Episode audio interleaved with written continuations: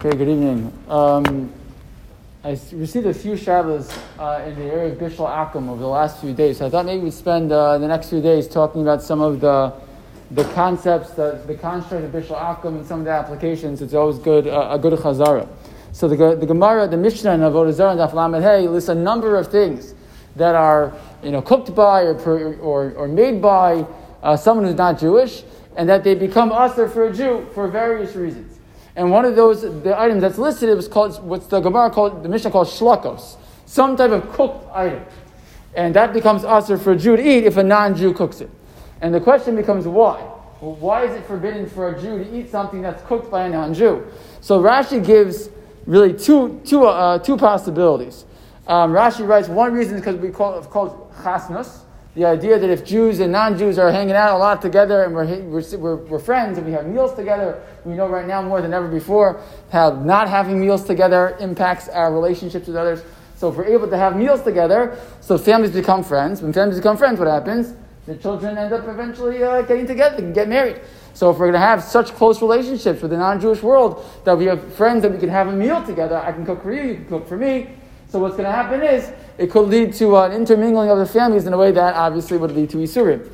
Um, however, there's another Rashi in the Rambam and, and, and, uh, and others mention this as well. That it's not an issue of chasnus; it's a very simple issue, and that is if I allow a non-Jew to cook for me something that is kosher, right, it's a totally kosher item, but he can cook it for me or she can cook it for me. So what might happen now that he or she is allowed to cook for me? They might end up cooking something not kosher at some point. Once I open that door, so now who knows where that, that could lead. So both so the the isser is is the isser of itself cooking items that are kosher items. But the issue to cook kosher item, non-Jew kosher items. Why? Either because it might lead to relationships with non-Jews that could lead to isurim, or it could lead to actual kashrus issues that eventually a person might come to eat something not kosher. The, the Rambam also writes this, uh, the issue of chasnos, because uh, it's not an issue. It's not an issue of, of non-kosher foods. It could be totally kosher foods, and nevertheless, it's forbidden.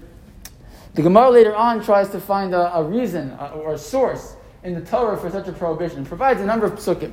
But at the end of the day, the Gemara ends up by saying the truth is, it's not, there's, there's no pasuk per se that we can find, and any pasuk that we taught that the, the, Gemara mentions, it says meaning it's when the, the, the, Gemara, the Gemara will often find a, uh, you know, a pasuk in the Torah and say, yeah, really it's a din derabbanan, and this pasuk is just kind of like a way of reminding me of the din.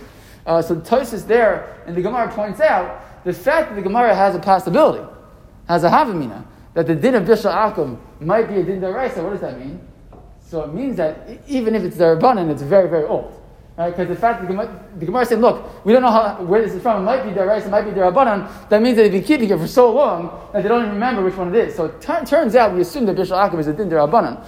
But nevertheless, it seems to be a din that is very, very old, very ancient, and goes very far back. So that's why uh, know, the din of Bishul Akum becomes an important din. So again, either it's an issue of, uh, of chasnas, a concern for relationships that could happen between families, or an issue of actual kashrus issue, ends up being a din derabbanan, not din deraisa, but certainly a very, very old din derabbanan. That's why it's treated so seriously. And as we continue tomorrow, we'll talk about some more of the details of this din.